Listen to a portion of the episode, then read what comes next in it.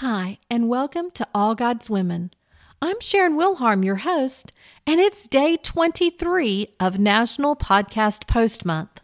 In today's bonus episode, we look at Lemuel's mother. Don't remember her?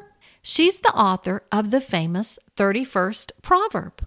If not for Lemuel's mother and Proverbs 31, there wouldn't be an All God's Women podcast.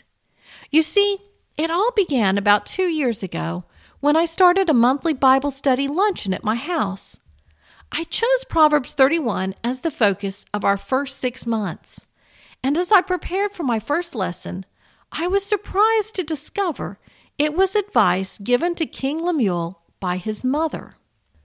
Once we finished with Proverbs 31, we went on in our study to focus on other Bible women. Then COVID hit, and we couldn't meet in person. I decided to take my study in a new direction, and that's when All God's Women was birthed. We tend to look at Proverbs 31 as this impossible to achieve perfection that we must all strive for, and it is, in fact, a description of a virtuous woman. But this was not one woman that we're all trying to imitate. This was in reality an acrostic poem helping the king to understand what a godly woman looks like, so he would look for the traits of hard-working and thrifty, wise and thoughtful, rather than just chasing after physical beauty. Because we all know that charm is deceptive and beauty is fleeting, but a woman who fears the Lord is to be praised. Her worth is far above rubies. Proverbs 31 is a wonderful reminder for every single woman. For mothers of sons, it's a reminder that we need to actually teach our sons what to look for in girlfriends and in their choice of wife.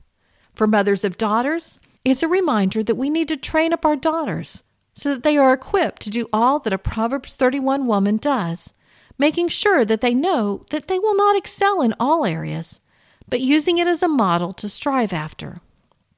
And for all of us, it's a reminder of who we were designed to be Will we ever be the ideal Proverbs 31 woman? No, but we can exhibit traits of her.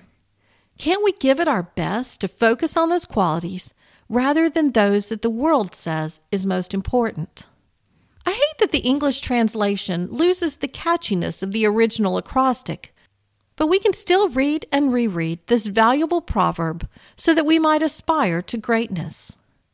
Thank you, King Lemuel, for passing on the words of your mother, so that men and women forevermore might learn from them. Lord God, thank you for preserving this wonderful advice given to King Lemuel by his mother.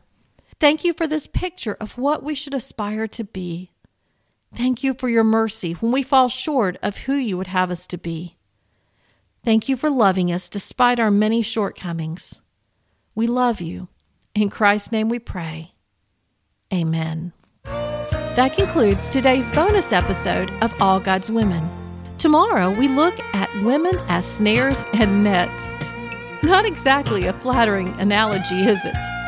Hopefully, though, we can learn from it and make sure that it doesn't describe us. Until tomorrow, goodbye. If you enjoy listening to All God's Women podcast and radio show, you're going to love my brand new Women of Prayer Bible study. Get to know the character of God by studying the prayers of women in the Bible. Grab your copy today, available in paperback and Kindle.